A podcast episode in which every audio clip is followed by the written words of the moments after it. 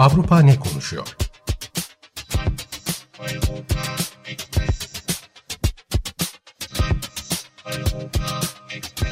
Avrupa medyasından yorumlar.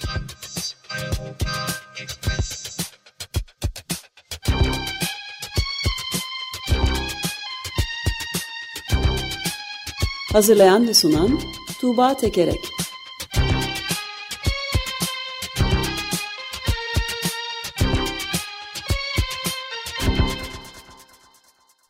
Günaydın Tuğba, merhaba. Günaydın Ömer Bey. Günaydın. Günaydın Özdeş. Evet, ne konuşuyormuş bakalım Avrupa? Avrupa çok çeşitli konular konuşuyor. Bu hafta enteresan bir rapor da var. Avrupa Konseyi'nin yayınladığı yalnızlık raporundan bahsedeceğim. Ama önce Eurotopics bültenlerinden derlediğim haberler arasında e, enerji ve iklim meseleleri var. Önce bir enerji ve iklime bakalım sonra yalnızlık meselesine geçeceğiz. Ee, Avrupa Komisyonu geçen hafta 3 Şubat'ta önemli bir karar aldı. Bu aslında yılbaşında açıklamış olduğu ve çok tartışmalı olan e, bir meseleydi. E, ama tüm tepkilere rağmen bu e, Avrupa Komisyonu'ndan geçti. Nedir bu? Nükleer enerjinin ve doğal gazın belirli şartlar altında yeşil enerji olarak sınıflandırılması ve buna bağlı olarak da işte belli teşviklerden e, bu yatırımların e, faydalanması. E, buna bazı kesimler çok ciddi tepki gösteriyorlar. Bunu e, yeşil mutabakatı e, ve iklim hedeflerinin mezara gömmek e, olduğunu e, söylüyorlar. E, bu karar alınırken de Avusturya ve Lüksemburg e, ciddi şekilde itiraz etti ve buna e, şey e, Avrupa Adalet Divanı'na e, taşıyacaklarını söylediler. İspanya'da karşı çıkanlar arasında. E, öte yandan e, Fransa nükleer enerjinin olduğu bir yer ve nükleer yatırım yapmak istiyor. Hem kendi ülkesinde hem de başka ülkelerde. Polonya'ya mesela bu konuda size işte nükleer reaktör yapalım diye götürdüğü teklifler var. E, Fransa nükleer e, nükleerin e, bu şeyde yeşil olarak sınıflanmasını istiyordu. Almanya'da da doğal gaz önemli bir enerji kaynağı. Almanya'da bu, bunu istiyordu. Dolayısıyla bu şeyi iklim hedeflerini aşındıran iki ülkenin taleplerini bir araya getirdiler ve böyle bir uzlaşma sağladılar. İki taraftan da dermiş oldular hem doğalgaz hem nükleer açısından. E, savunanlar şunu söylüyorlar işte yenilenebilir enerji istikrarlı bir enerji kaynağı değil. Ayrıca Polonya gibi işte kömüre bağım, e, kömüre e, kömürün önemli payı olan e, enerji üretiminde o, olan ülkelerde e, bu kömürün e, bir şeyle değiştirilmesi lazım ve bunun hani doğal gaz ve nükleer olması daha mümkün e, diyorlar ve belli şartlar altında olduğunu e, belli şartlar altında işte doğal gaz yatırımları yeşil sayılacak. Önem, örneğin karbon emisyonu belli bir seviyenin altındaysa ve 2035'ten sonra yenilenebilir enerjiye geçilecekse e, kriterler var. E, tabii e, bunlar tepkileri dindirmiyor. Avusturya'dan Kleine Zeitung gazetesinde e, şöyle bir benzetme yapılmış. E, Avrupa Birliği Komisyonu e, bir zamanlar Ortaçağ manastırlarında yapılanı yapıyor. Oruç sırasında et yasağını aşmak isteyen keşişler kunduz, ördek ve su tamurunu da balık ilan et, edip tüketimlerine izin vermişlerdi. Şimdi Avrupa Komisyonu aynısını yapıyor diyor. Yani bunu bir e, yeşile boy, boyama olarak, yeşil badana e, olarak görüyor pek çok e, çevreciler öyle diyelim. E, Almanya'dan Deutschland Funk gazetesinin yorumunu aktarayım. Sürdürülebilir bir geleceğe yapılan yatırımlarla eskide kalmış teknolojilere yani doğalgaza ve nükleere yapılan yatırımlar bir tutulacak. Oysa ki Avrupa'nın önümüzdeki yıllarda rüzgar türbinlerine, güneş enerji sistemlerine, elektrik hatlarına, milyar milyarlarca dolarlık yatırım yapması gerekiyor. Paranın akıtılması gereken yer burası. Zaten ihtiyacımız olandan çok daha fazla geçici teknolojiye sahibiz. Bugün alınan kararla Avrupa Birliği bir fırsatı elinden kaçırmış oldu e, diyor. E, bu Almanya'daki yorumcu. E, şimdi e, konsey bu kararı aldı ve çok e, hani önemli bir aşama. Önümüzde dört ay var. Avrupa Parlamentosu'nda işte e, Yeşiller yanlarına diğer milletvekillerini de katarlarsa belki bu kararın onaylanmasına engel olunabilir e, gibi şeyler de söyleniyor. Önümüzdeki dört ay e, bunun değerlendirildiği bir süreç olacak ama e, büyük ihtimalle e, nükleer ve e, doğal gazda artık önümüzdeki 10 yıllarda yeşil enerji sayılıp e, teşvik edilmeye devam edilecek gibi görünüyor. Evet buna ben de şeyi ekleyeyim yani Fransa e, korozyon erime bozulma şüphesiyle 3 nükleer reaktörü daha kapatacak diye bir haber daha yeni varken nükleer enerji alanındaki kamu kuruluşu EDF'nin işlettiği EDF 3 e, nükleer reaktörü da e, bayağı ciddi sorunla Sivo e, Fransa'nın batısındaki Sivo santralinde bir reaktörün borularında çatlaklar olmuş. Ee, nükleer yani reaktörde iki güvenlik enjeksiyon sistemi devresinin borularında kaynak yakınlarında yani hem reaktörler hem de aynı teknolojiyi kullanan bu sefer de doğudan batıya şey batıdan doğuya gidersek Fransa'da Chose testinin çalışmaları da durdurulmuştu. Şimdi o dönemde bu e, daha önceydi. Şimdi Ocak'ta da yeni Penly testinde iki e, nükleer reaktörden birinde aynı sorun çıkmış. Çalışmaya ara verilmiş. Yani çok ciddi bir aldatmaca olduğunu söyleyen yorumlara katılmaya katılmamaya imkan yok. Çünkü zaten Ümit Şahin de e, açık e, Yeşil programında dün söyledi ve Yeşil Gazete'de 10 yıl önce yazdığı bir yazıyı tekrar koymuştu. En büyük sorunlarından bir tanesi nükleer enerjinin bu işte korozyon gibi yani ciddi çürüme ve teknik bakımdan geri kalma durumu elektrik arzı da tehlikeye girebilir. Yani mesele aslında e, yalnız e, nükleerle ve şeyle değil bu aldatmacayla sorun senin de biraz önce değindiğin çeşitli yorumlarda da söylendiği gibi kapitalizmin işleyişiyle ilgili çok önemli bir mesele olarak karşımıza çıkıyor. Yani Mustafa e, Durmuş da e, yazmıştı bunu yeni yazısında T24'te. Yani enerji krizi olarak adlandırılan olgu aslında kapitalizmin krizi diyordu. Yani üretim ve tüketim faaliyetlerinin özünde karlı bir sermaye birikimini gerçekleştirmek, sermayeyi ve serveti büyütmek için yapılan bir sistem. Enerji krizi bugün Covid-19'un da tetiklemesiyle çıktı. Yarın bunun kaynağı büyük savaşlar ya da e, ekolojik yıkımlar olacaktır diyor fosil yakım çıkarımının. Dolayısıyla kapitalizmle bu aldatmacaya e, kapılmamak gerekir diyordu. Ben de bunu söylemiş olayım. Evet, e, şey bu enerjinin getireceği önümüzdeki dönemde getireceği yani bu enerji yatırımlarının getireceği yıkımdan bahsediyordunuz. Evet. Ben e, etkilerini pek çok yerde görüyoruz. E, İspanya ve Portekiz'den bu yönde haberler var. İklim değişikliği İber Yarımadası'nda kendisini giderek daha fazla hissettiriyor. Şöyle ki hava sıcaklıkları artıyor, yağışlar azalıyor. Önemli nokta barajlardaki su seviyeleri ciddi şekilde düşüyor. İspanya'da örneğin e, işte yüzde 45 düzeyine düşmüş. Bu önceki 10 yıla göre e, işte 15 puanlık bir düşüş anlamına geliyor. Portekiz'de de aynı şekilde ve üstelik yani Portekiz'de öyle bir noktaya gelmiş ki işte Çevre Bakanı Fernandez durum kaygı verici diyor. E, bu şey barajlarda barajlardaki sunun e, elik, enerji üretimi için kullanılmaması, e, belli barajlardaki suyun enerji üretimi için kullanılmayacak. Ayrıca tarımsal sulama için de kullanılmayacak. E, işte kişilerin e, su ihtiyacı en öncelikli olan o. Bu öncelikli ihtiyaç için bazı barajlar ayrılmış durumda. Ve Çevre Bakanı diyor ki yani önümüzdeki dönemde de işte yağışların artacağına dair bir emare yok. Ve bu baharda normalden sıcak geçeceğe benziyor.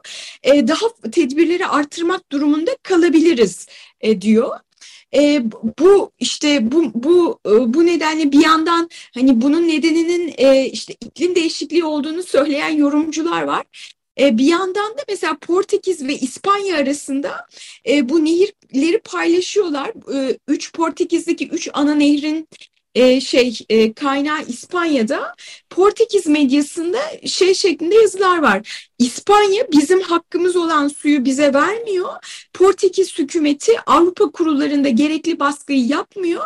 Bu nedenle bu durum tekrar ediyor diyor. Hani Portekiz ve İspanya arasında da bu su nedeniyle bir gerilim e, doğuyor. Yani iklim e, değişikliği nedeniyle oluşan bir sorunu iklimi şey yaparak değil de e, karbon emisyonlarını azaltarak değil de e, birbirlerine bu şekilde baskı kurarak e, halletmeye çalışıyorlar. Evet, iklim aktivisti yazar e, takip etmeye yakından çalıştığımız George Monbiot da şey demişti bir yazısında zaten e, şeyin dünyanın ya daha doğrusu insan medeniyetinin sonunu e, düşünmek çok daha e, zor geliyor onu kabul etmek insanlar kapitalizmin sonunu düşünemiyorlar ama asla diye söylemişti. Tam o noktadayız aslında bence. Evet. Buradan şeye geçelim, e, kendi bireysel dünyalarımıza geçelim e, Covid'in en azından bu kapanmalı günlerini geride bırakıyoruz ve koronavirüs doğrudan fiziksel etkisini yitiriyor gibi görünüyor. E, ama Covid'in daha görünür kıldığı ve büyüttüğü bir mesele var, yalnızlık meselesi. Bunun da akıl ve ruh sağlığımız üzerindeki etkileri bizimle beraber olmaya devam edecek gibi görünüyor. Avrupa yalnızlık meselesini ciddi şekilde ele alıyor. Avrupa e, Komisyonu bir rapor yayınladı. ABD Yalnızlık e, isimli. E, burada bir anket çalışması yapılmış hem 2016'da hem de pandeminin ilk yılında 2020 yılında biraz kapanması yoğun olan bir dönem ve az olan bir dönemde. Genel olarak hani yalnızlığa ilişkin belli bulgular var ve bunun pandemide nasıl geliştiğine dair de saptamalar var. O, onları aktarayım. Öncelikle yalnızlık tanı, tanımı yapıyorlar.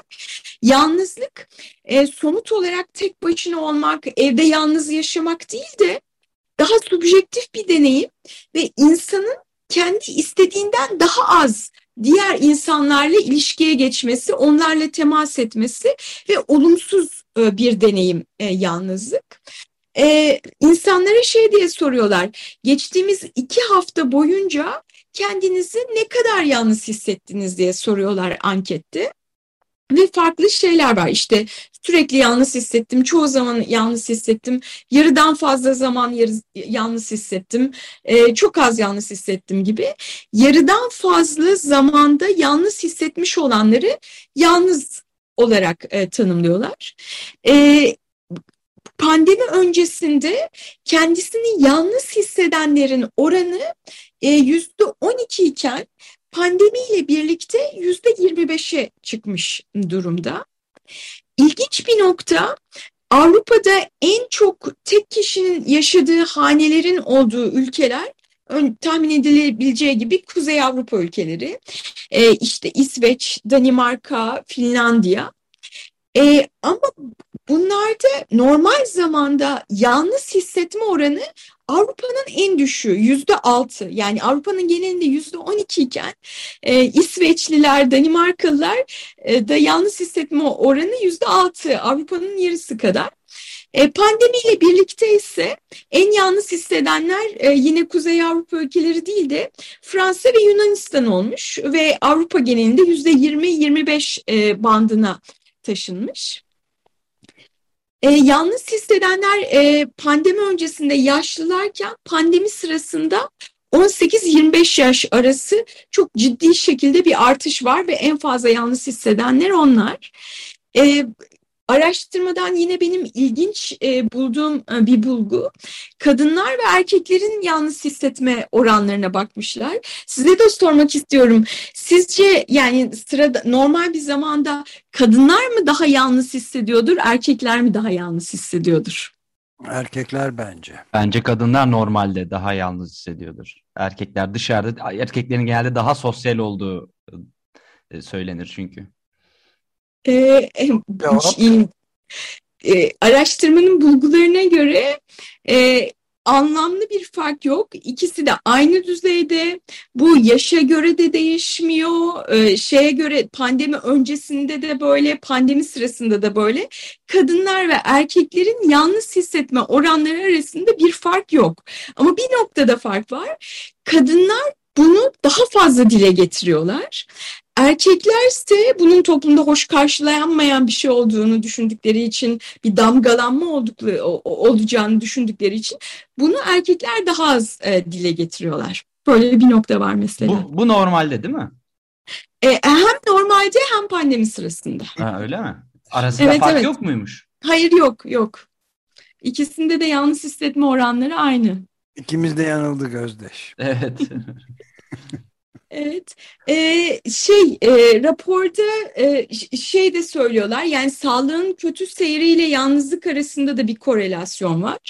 Ve hani bu yalnızlık hissiyatı hem kişilerin akıl ve ruh sağlığı üzerinde önemli olumsuz etkileri var hem de toplumsal uyum kişilerin genel olarak topluma güveni e, konusunda son derece önemli bir mesele ve bu rapor şeye dikkat çekiyor. Yani sistematik olarak bu sorunu ele alan, ele alma ve çözme e, yaklaşımı yok. E, bu tür politikalar üretilmesi gerek diyor. Raporun dikkat çektiği yani en temel konu bu. E, ve Avrupa'da da genel olarak işte yalnızlıkla ilgili şeyler, e, yorumlar var e, köşe yazılarında. Estonya'dan Ohtulet gazetesinden bir yorum aktarayım. Psikolojik destek ihtiyacına ve devletin bu konuda müdahil olması gerektiğine dair bir yorum. E, şöyle diyor bu Estonyalı yorumcu. Korona krizi yakında geçecek ama şimdi akıl sağlığı krizi başlıyor. İnsanlar giderek daha fazla des desteğe ihtiyaç duyuyor. Bir uzman bulamayanlar çareyi kendine yardım kitaplarında buluyor. Aklı karışmış bir insan için şarlatanlar ve sahte terapistler de başvuru kaynağı olabilir. E, bu nedenle herkesin makul süre içinde bir uzmana görünebileceği ve gerektiğinde ilaç desteği alabileceği bir psikiyatrik destek sisteminin bir an evvel e, oluşturulması lazım diyor. Evet, e, raporda peki e, ayrıntılarıyla bakma fırsatın oldu mu bilmiyorum. Yani e, çok e, önemli bir kesim haline gelmiş olan evsizlerle ilgili bir evsizlerin yalnızlık duygusu ile ilgili bir şey var mı not var mı acaba? E, rapora baktım evsizlerle ilgili bir şey yok ama e, örneğin e, işte göçmenler arasında yalnızlık duygusunun e, genele göre daha fazla olduğu e, söyleniyor.